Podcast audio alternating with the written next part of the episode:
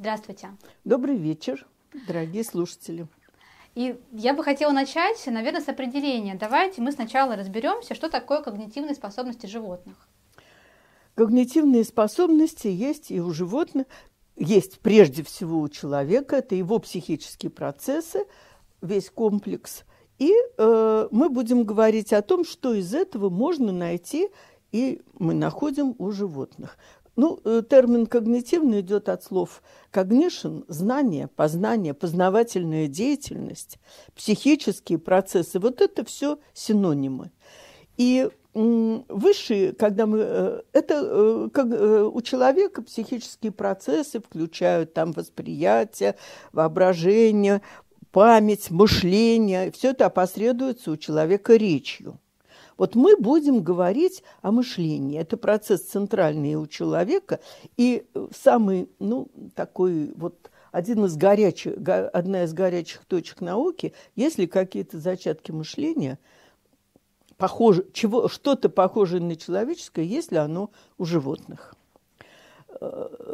И коль скоро постепенно мы начали, э, человечество начало понимать, что мышление у животных имеется, то возник вопрос, в какой мере оно развито, у каких животных, э, кто больше похож на нас, кто на нас совсем не похож. И, и у тех, кто наиболее продвинут, э, логично было подумать о том, а есть ли какие-то зачатки, какая-то основа для освоения самого сложного, самого такого человеческой речи. А расскажите, пожалуйста, а какие существуют методы исследования когнитивных способностей животных? Как вот ученым понять, насколько? Ну, вы знаете, от э, очень долго на эту, то есть разговор про то, есть ли они эти самые способности, э, разговоры об этом шли с, э, ну, из глубины веков, и, и в XVII веке это обсуждали, и в XIX. И ну, человечество всю жизнь грешило антропоморфизмом. Потому что, наблюдая за животными, э, невольно им приписывали что-то, какие-то аналогии человеческих способностей, человеческих чувств. Это, с одной стороны, такая понятная тенденция. С другой стороны, и исследователи всех времен и народов призывали к тому, что поведение психику животных нужно исследовать какими-то объективными методами и ни в коем случае не э, аналогизировать, не, перенони, не переносить на них то, что мы знаем, то, что мы обнаруживаем, о, обнаруживаем у человека. И реально вот этот переход от разговоров и рассуждений, переход к объективным исследованиям произошел на рубеже 19-20 века. А весь 20 век – это попытки, последовательное развитие методов экспериментального исследования мышления. Ну, давайте, кстати, э, определимся, что мы понимаем под этим термином. Значит, мышление – это сложнейший, главнейший человеческий психический процесс. И он как бы такой, это, это, имеет двоякую природу, такой двуликий янус. С одной стороны, мышление, если вы заглянете в какой-нибудь словарь, это способность к обобщенному и опосредованному отражению действительности. С, э, то, что приводит к, форми... к э, переработке информации, которая завершается формированием понятий, суждений, умозаключений, вот обобщенное, опосредованное восприятие и хранение информации. Это с одной стороны, но с другой стороны, наряду с этим и благодаря этому, наверное, э, мышление это обеспечивает возможность действовать в новых обстоятельствах.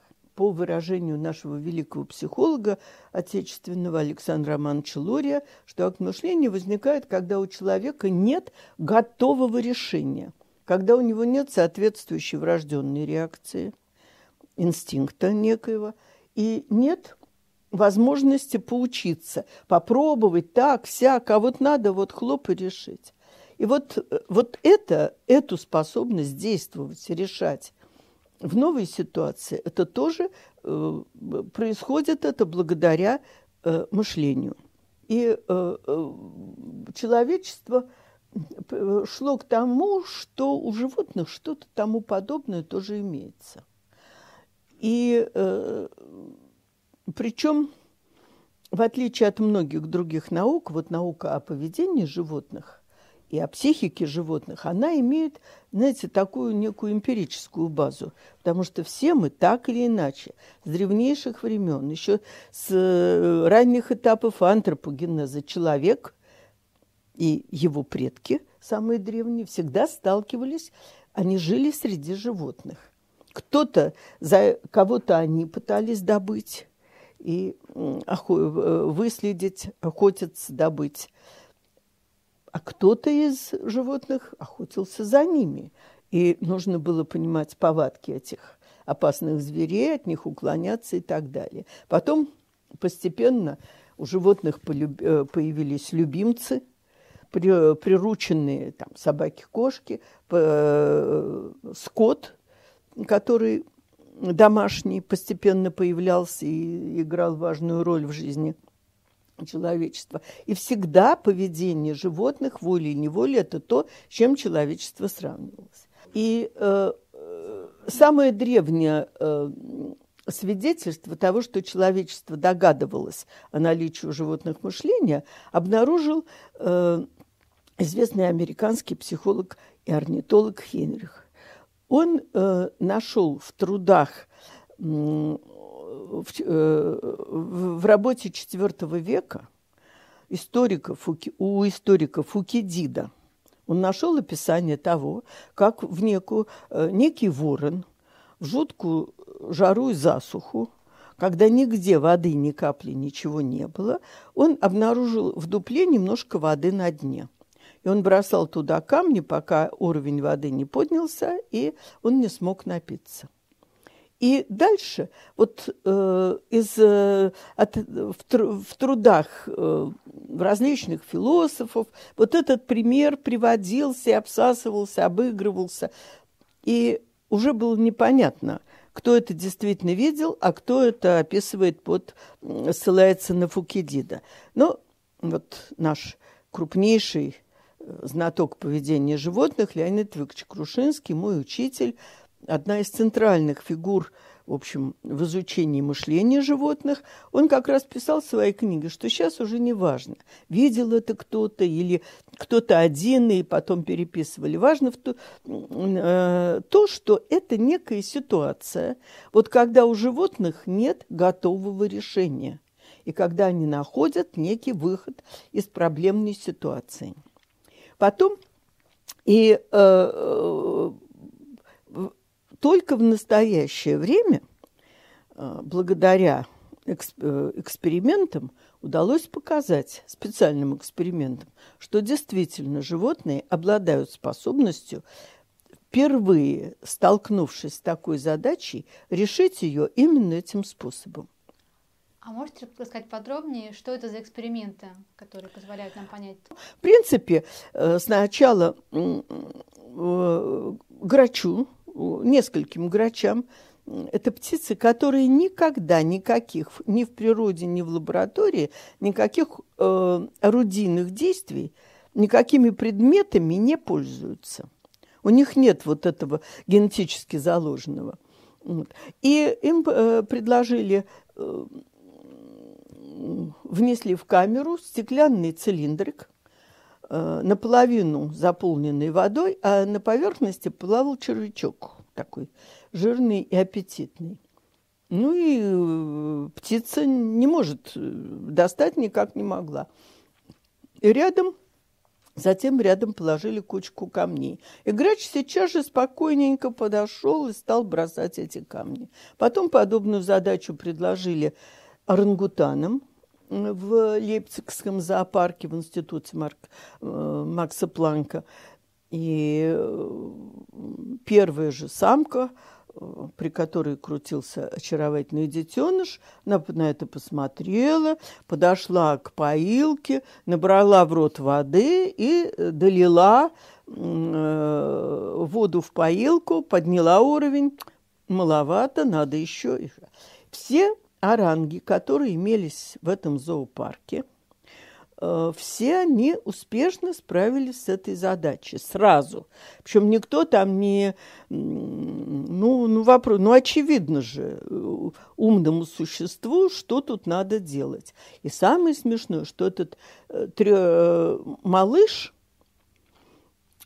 Три дня он понаблюдал, как мамаша и другие э, обезьяны это делают, и после этого он сам стал доливать. Вот это совершенно потрясающий пример. Но мы немножко отвлеклись и проиллюстрировали очень важную методическую сторону исследований, которые я сейчас скажу. В современной науке два источника.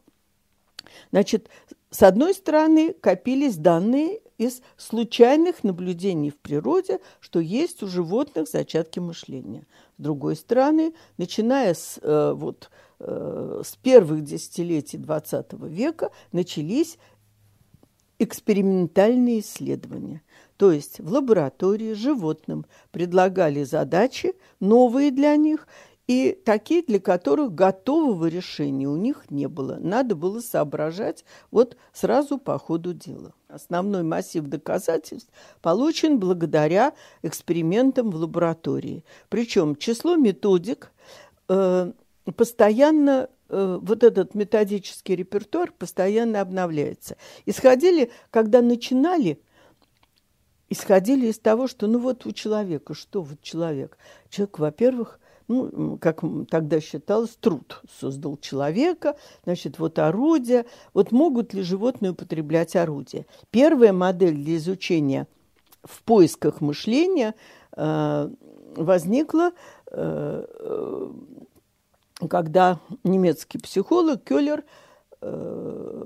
попробовал создать, заставить, э, проверить, могут ли шимпанзе использовать орудия для того, чтобы достать недоступную приманку. Он подвешивал банан высоко под потолком клетки или далеко за ее пределами, за решеткой.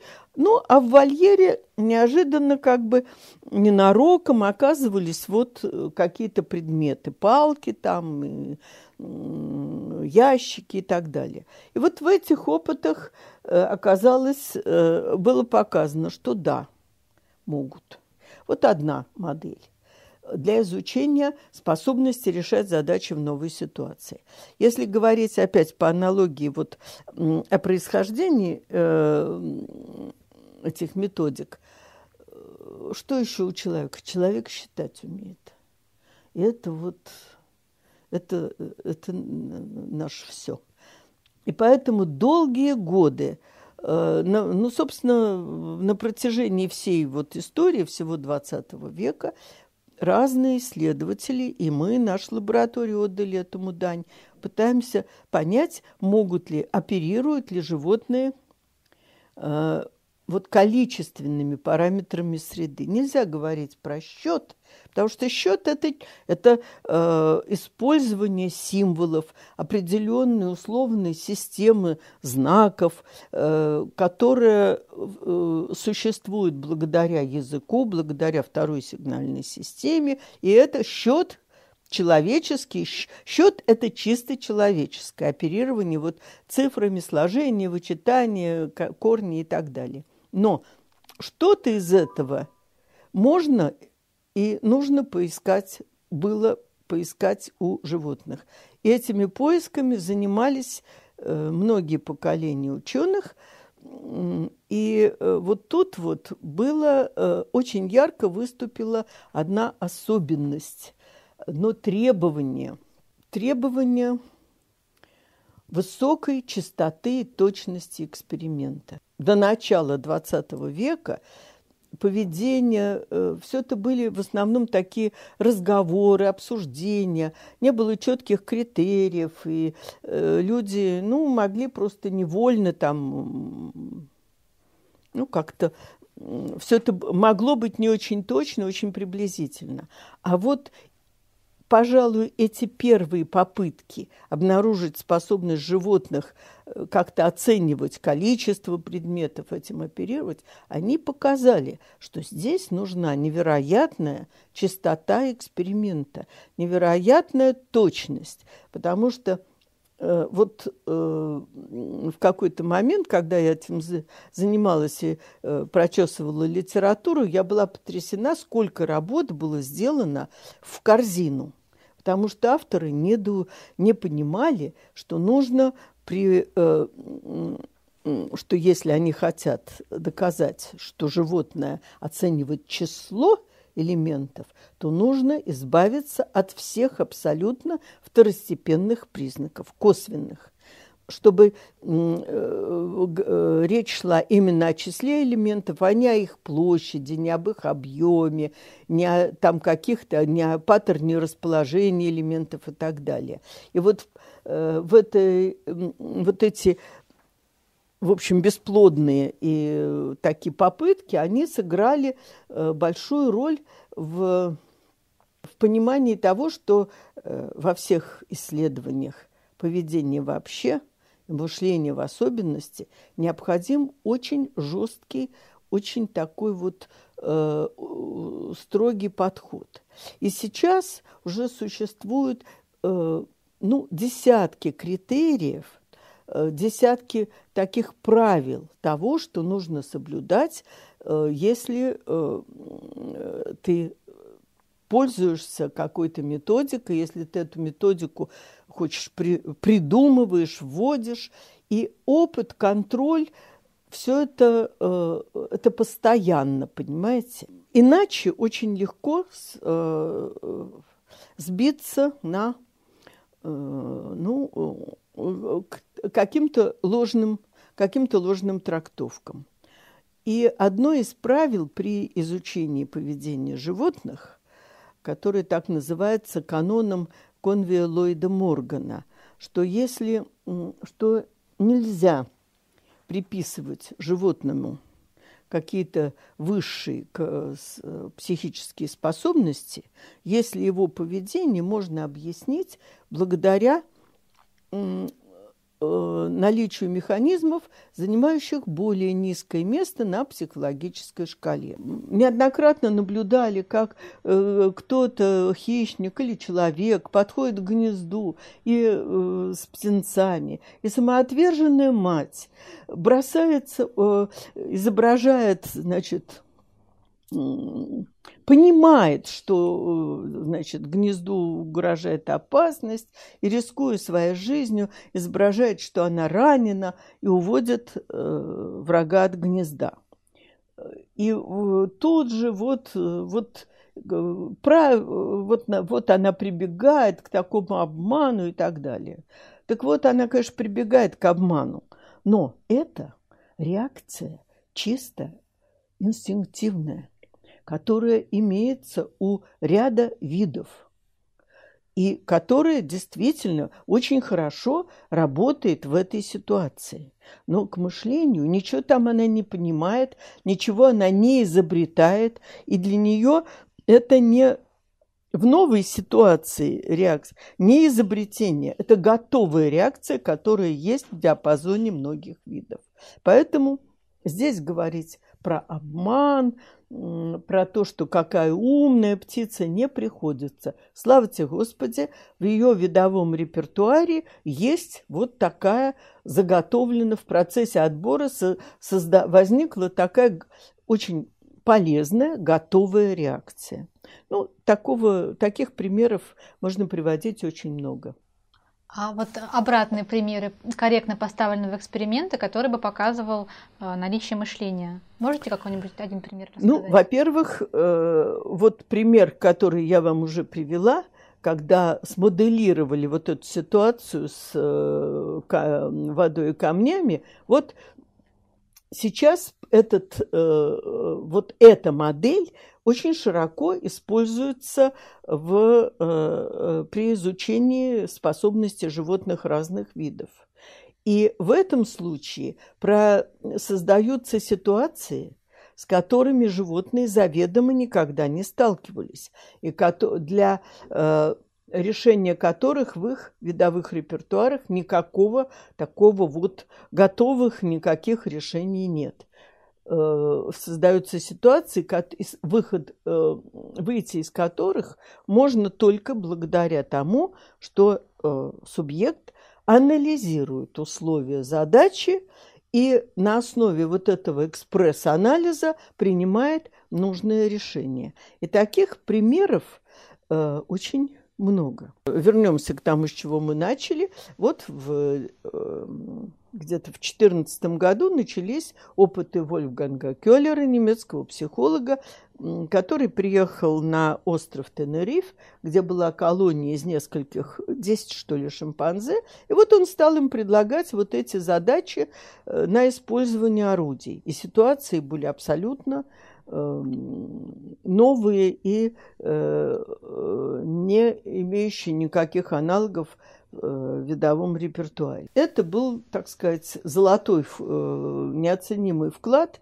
в методологию изучения мышления животных, потому что придумано значительное число разнообразных вот орудийных задач, самых разных, которые предлагаются разным животным – и э, благодаря этому удалось, в общем, получить такую сравнительную характеристику. Кто это может делать, кто это не может делать. И э, надо сказать, что вот способностью к решению таких задач обладают очень, э, ну, все-таки это высший уровень мышления. Но какого, как бы умны не были э, животные, каких бы удивительных вещей они не достигали или в природе, или в эксперименте, мы всегда помним, что наши классики говорили о том, что у животных есть элементарное мышление, элементарная рассудочная деятельность. Говорить о том, что у животных есть та или иная способность, можно, если она показана не на каком-то одном примере, не одной задачке, а когда решается комплекс разноплановых задач. И вот здесь, поскольку задач таких может быть много, и их много изобретено, то э, э, еще все любят э, говорить, рассуждать о том, кто, кто умный, кто глупый, кто умнее, кто глупее. Но вот для того это не разговор, это, э, это наши, так сказать, обывательские представления. А вот э, объективно мы можем говорить о том, э, прибегая к таким комплексным экспериментальным оценкам, что у животных, у одних животных спектр когнитивных способностей широкий и включает способность к тому-то, тому-то и, там, и так далее. А у кого-то он узкий. И, конечно, самым широким спектром, понятное дело, э, можно было, э, так сказать, гадалки не ходить, обладают человекообразные обезьяны. Все четыре вида, ну мы все просто на языке шимпанзе, поскольку они наиболее доступны и на них проводилось больше всего опытов, но практически все то же самое, все четыре вида человекообразных обезьян делают одно и то же. Они решают вот эти задачи на употребление орудий в разных вариантах и целый ряд других э, тестов, э, которых там мы, если успеем, еще упомянем.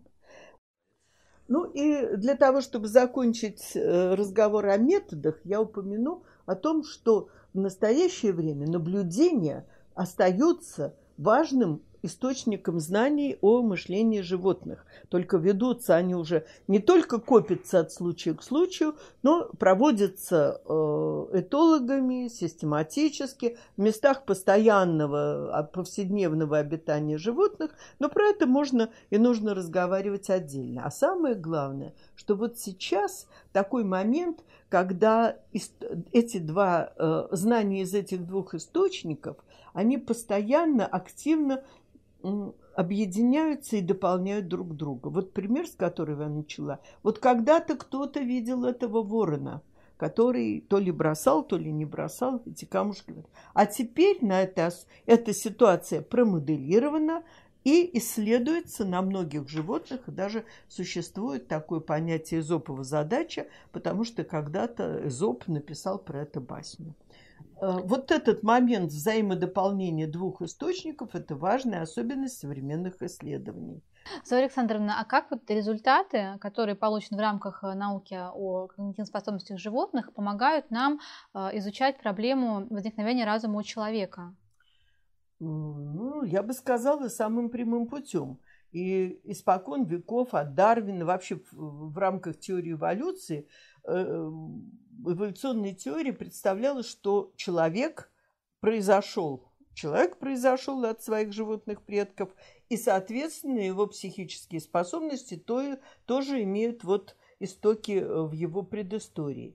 И изучая современных животных, это единственный способ изучения современных животных, единственный способ как-то реально представить себе, каким было мышление и другие психические способности человека на более ранних стадиях, э, на более ранних стадиях э, антропогенеза. И здесь что еще интересно? Вот, ну, понятно, надо изучать в этом плане высших обезьян. Но более широкий сравнительный подход, изучение других млекопитающих, изучение птиц э, дает неожиданные результаты. Вот э, если мы успеем, упомянем, что птицы – высшие птицы обладают э, спектром когнитивных способностей, очень похожим на обезьяний, на шимпанзини. И вот это э, признак того, что существовали какие-то общие факторы в процессе эволюции, которые при, э, на разных путях филогенетического, так сказать, древа, на разных его ветвях действовали и приводили к похожим результатам. Поэтому вот широкие сравнительные исследования мышления и других форм поведения современных животных, они дают э, какое-то какое представление, э, возможность не просто спекулировать, а на что-то реальное опираться. Александровна, вот расскажите, пожалуйста, какие ученые внесли наибольший вклад в науку о когнитивных способностях животных и в чем этот вклад заключался? Таких ученых было немало на протяжении 20 века, а сейчас их очень много. Потому что сначала это были отдельные такие, это были одиночки, которые проводили опыты, что-то получали. Сейчас мышление животных на Западе исследуется широким фронтом. Но вот я уже упомянула, что первым был вот, э, Вольфган Келлер, который доказал э, способность к употреблению орудий.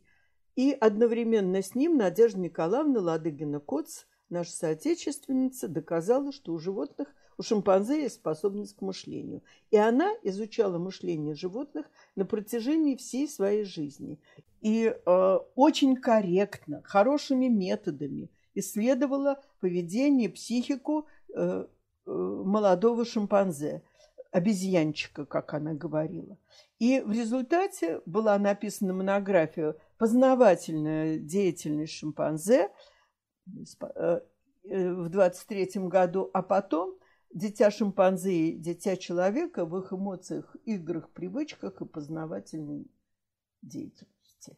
Могу перепутать конец, но неважно. И вот эта книжка 1935 года до сих пор – мы ее удалось переиздать в 2011 году, она остается совершенно нетленным источником знаний о, э, об антогенезе психики шимпанзе. И востребована и подтверждается много, огромным количеством исследований.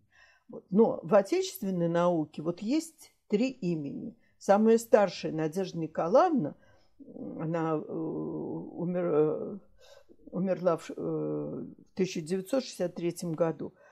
И ее более молодой коллега Леонид Викторович Крушинский, мой учитель, профессор Московского университета, который участвовал в создании кафедры высшей нервной деятельности и ею руководил в последние годы своей жизни. Он был э, биологом очень широкого профиля.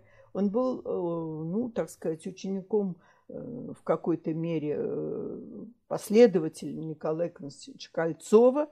И при этом он прекрасно знал физиологию ВНД и участвовал в работах э, в изучении наследия Ивана Петровича Павлова в том числе.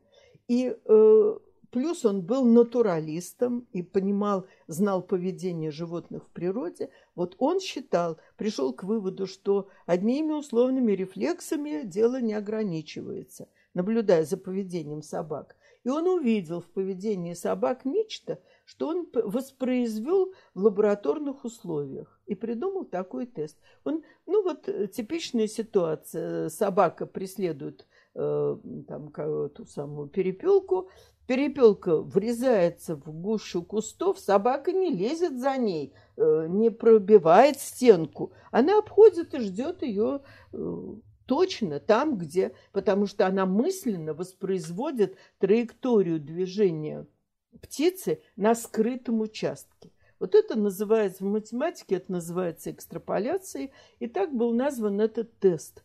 Задача на экстраполяцию направления движения раздражителя, исчезающего из поля зрения. И наша лаборатория, э, начал Леонид Викторович работы в 1958 году. Это было очень сложное время – в науке, когда господство ученики, ну, часть учеников Павлова, так сказать, провозгласила его учение единственно верным и э, не подвластным никакой критике.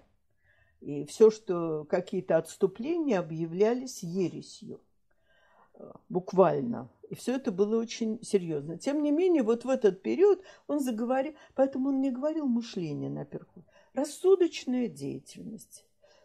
И э, в своей крошечной лаборатории начал изучать эту рассудочную деятельность в сравнительном плане, потому что главное вообще э, методология современной и биологии, и психологии – это сравнительный метод. Если вы получили знания о каком-то одном животном, вот обезьяны могут Э, строить вышку из ящиков, могут палкой там что-то доставать, а другие животные могут. Вот даже низшие обезьяны не могут. Не говоря там о собаках или ком-то. Хотя и о птицы могут. То есть вот, вот эта методология сравнительно, она э, сейчас это, ну просто это вот альфа и омега, комплексный, э, она э, комплекс методик и сравнительный подход. Так вот, он изучил на протяжении первых ну, лет 10-15 э, представителей пяти класс, основных классов позвоночных и показал, что ни у рыб, ни э, у амфибий никакого зачатка вот этой способности к экстраполяции нет. А у рептилий уже есть. И рептилии, ящерицы, э, и черепахи, и крокодилы даже неплохо решают вот эту задачу. А сейчас мы узнаем, что они неплохо, у них есть способность к обобщению и так далее. А вот у птиц и у млекопитающих, у разных видов есть такая способность, и чем э, более развитый мозг, потому что ну, мозг мыши крысы и мозг обезьян – это разные органы. Так вот, чем более э, высоко организованный мозг, чем шире спектр задач, которые решает данный вид. Таким образом, было показано, что мышление есть не только у человекообразных обезьян, а зарождается вот где-то на уровне, где-то на уровне рептилий. И э, Леонид Викторович, автор, так сказать, концепции вот, физиолого-генетических основ рассудочной деятельности.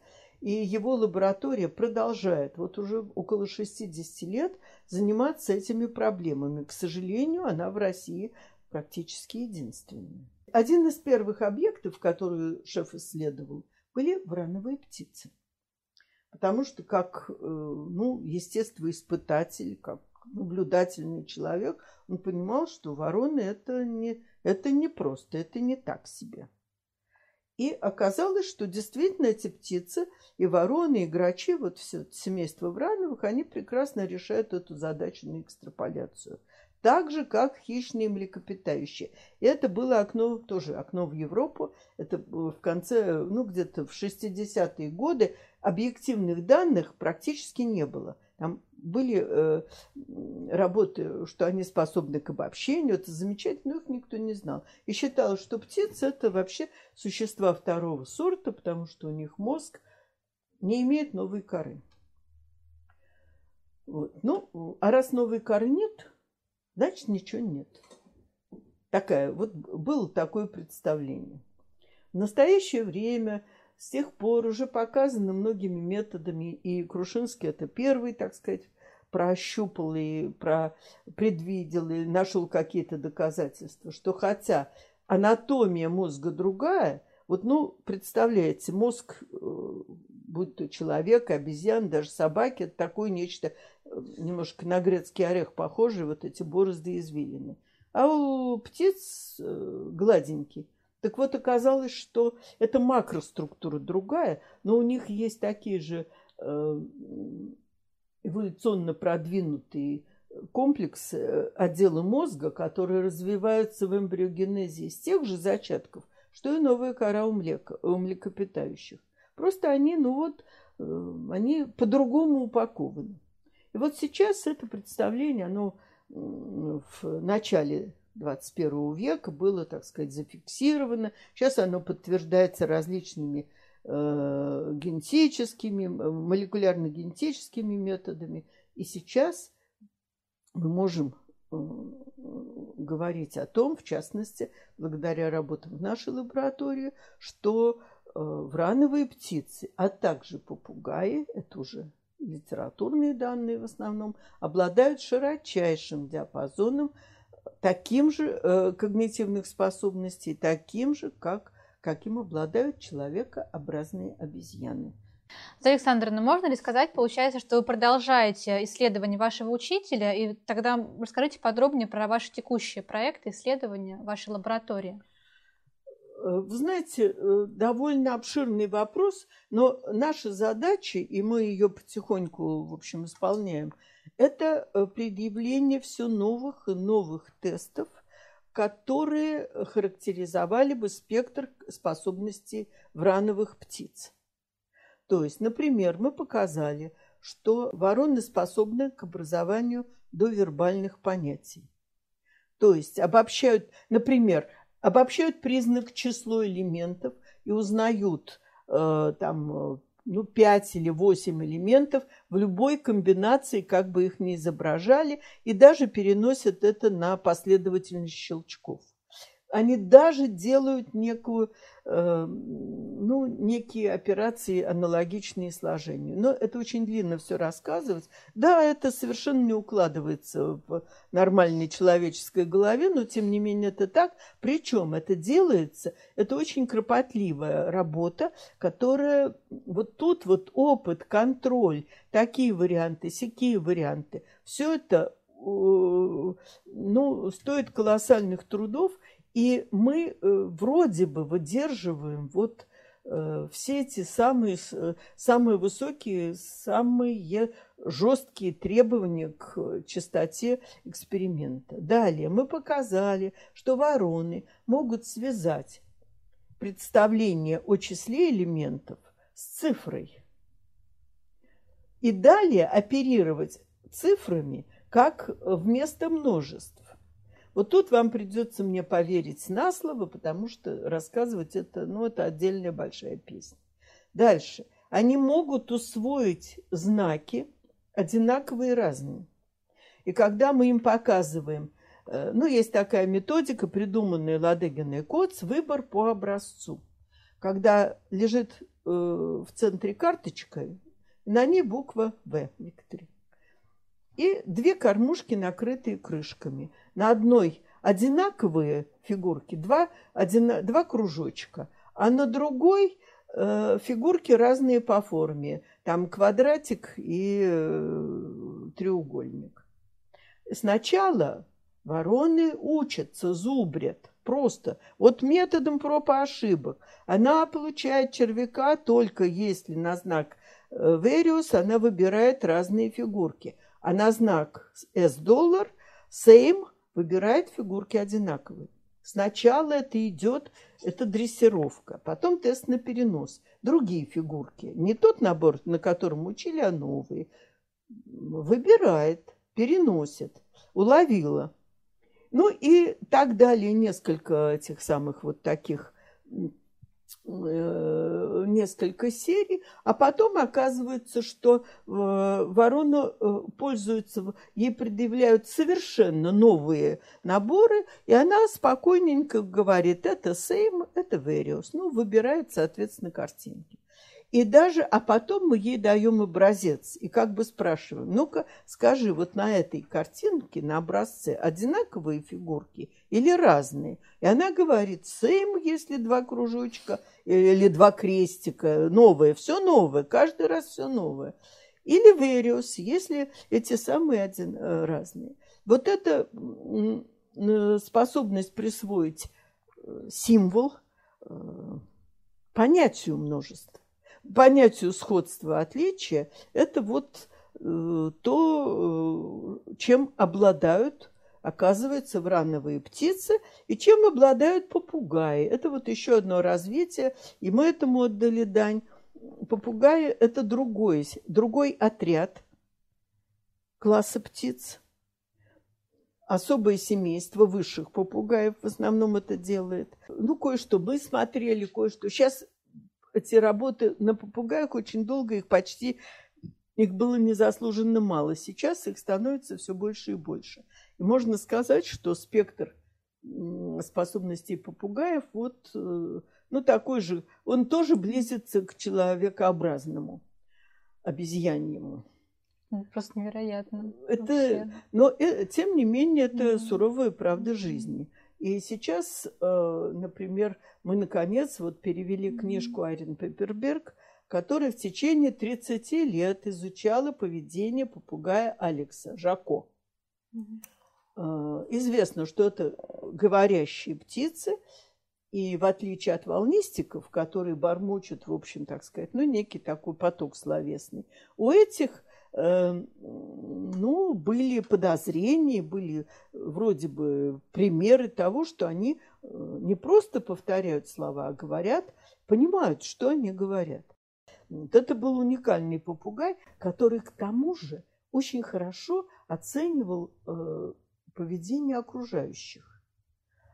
И э, его не учили языку, вот как говорящих обезьян э, в американских опытах, а э, ну просто вот он решал, усваивал какие-то отдельные вещи. А он постепенно, он стал здороваться, он стал ругаться, извиняться по собственной воле. Он, например, э, когда он выводил студентов из себя, его называли, да ты не попугай, ты курица. Вот кури, это курица опять там, трам-пам-пам. В результате, наблюдая за тем, как учат других попугаев, он тоже иногда говорил «ты курица». И правильно говорил. Он усвоил э, ситуацию, когда надо извиниться. И э, причем сделал в это в достаточно сложной ситуации. Он э, понимал состояние, настроение своей воспитательницей. Вот, ну, пример такой, я его всегда вот привожу в последнее время. Она как-то летела из, ну, из администрации, ее там чем-то довели, и она влетает в лабораторию, а он ей говорит, да ты успокойся. Ну, вот это единичный пример, да? Его э, как бы вот ну, к делу не пришьешь. Но когда накопление таких примеров, это уже повод к постановке каких-то последующих, э, ну, к проверке, к накоплению материала каким-то... Это, ну вот сейчас упомянули э, книгу Алекса Я, где, да. собственно, можем узнать больше про Алекса. А какие бы еще хорошие книги вы посоветовали нашим зрителям для того, чтобы углубиться в тему?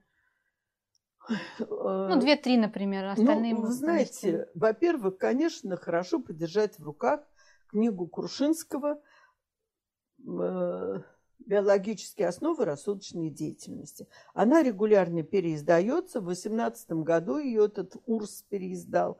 Это научная книга, но она дает э, понятие. Сейчас есть э, и продается современное издание книги Ладыгин и Коц «Дитя шимпанзе и дитя человека». Это классика, это толстенная книга текста 500 страниц и 140 фототаблиц, подборок, иллюстраций. Вот Э, выражение там беспокойства у ребенка, у шимпанзе, э, удивление, радость, э, отвращение и так далее. Самые разные формирования разных реакций, это, это класс. Вот их хоть подержать в руках уже будет, это уже запомнится. Я могу рекомендовать свою, то, о чем я совершенно не говорила и нет возможности. В Америке в 70-е годы заложили несколько проектов, когда человекообразных обезьян обучали за простейшим аналогом человеческого языка или жестовому языку американских глухонемых, или потом значки на клавиатуре. И показали, что есть у них зачатки второй сигнальной системы. Они усваивают некий лексикон, они э, э, используют его гибко в нужных ситуациях и даже понимают роль порядка слов в предложении. Опять, это элементарно. Это уровень какой-то двухлетнего ребенка глухого из такой, ну, в общем, э, очень... Это не, э, это не бог весь что. Но это, это подтягивается – приближается по э, речи к двухлетнему, к двухлетнему ребенку. С одной стороны, это ничто, с другой стороны, это очень много. Так вот, про это мы пишем э, в книжке Зориной Смирновой, о чем рассказали говорящие обезьяны. А, Зоя Александровна, а как вы стали ученым? Что на вас повлияло? Можете рассказать? Ну, знаете, это как-то все так э, само собой. Я собиралась на факультет востоковедения, но мне объяс... заниматься Индией. Такой был бзик. А мне там объяснили, что принимают э, мужчин с производственным стажем. Ну, я под эту категорию явно не подходила. Э, я стала думать, и моя подруга мне говорит, да господи, да иди на биофак. Ты же всю жизнь... Ну, действительно, я... у нас был биологический кружок, была потрясающая преподаватель-биолог, которая в Гейдельберге кончала, э, получала образование. Это как она уцелела, ну, это отдельная история. И, в общем, ну, я пошла на биофак, почему бы и нет. Такого особого прямо вот чего-то у меня не было. Но в каком-то классе, в девятом, что ли, нас водили, мы ходили на экскурсию в Дарвиновский музей, еще в старый, и наш класс очень понравился Александру Федоровичу Котцу, основателю музея, и он пригласил нас побеседовать. Я его очень хорошо помню. Он был уже очень э, таким очень старым стариком, особенно казалось тогда нам. У него болел глаз такой, был распухший, вот он был в ермолке. В общем, и он говорит, вот дуракам бы записать-то. Но э, мы сидели, открыв рты, потому что он говорил о жизни, о том, как надо вот, э, ну, относиться ответственно к жизни, к своему будущему, выбирать дорогу. Не то, что он нам там рассказывал какие-то вот сколько чучел они собрали или не про музей, а вот он нас наставлял. И это я запомнила. И всю жизнь жалею, что вот дураки, вот, ну, ну, ну, я не помню ни одной фразы вот такой, кроме того, что это было, была встреча с э, крупнейшей личностью. И когда я пришла на, э, про книгу я тогда засекла про дитя шимпанзе и человека. И придя на факультет, я первым делом в библиотеке ее попросила и посмотрела. Ну, тоже это как так прошло. А потом я пошла в лабораторию Леонида Ильича Крушинского, занималась первые годы эпилепсии экспериментальной и защищалась по эпилепсии. А потом когда мне, э, ну, ходила сотрудница, меня взяли в лабораторию, Леонид Федорович так сказал, деточка, ну, ты знаешь, ты Надины опыт, это тоже по-полному продолжи, у нее там с воронами хорошие результаты получаются. Ну, по, продолжить э, опыты с воронами и звуковую эпили, аудиогенную эпилепсию, в которой у меня были очень хорошие результаты, и где я, как я понимаю, я вот шла прямо вот ноздря в ноздрю и с опережением. Вот новый э, феномен раскачки у меня получился. Ну, неважно. Ну, в общем, я, пере... я решила, что я буду вся лаборатория рассудочной деятельностью заниматься. А что я буду как одиночка? Ну, вот и стала заниматься рассудочной деятельностью ворон. Так и пошло.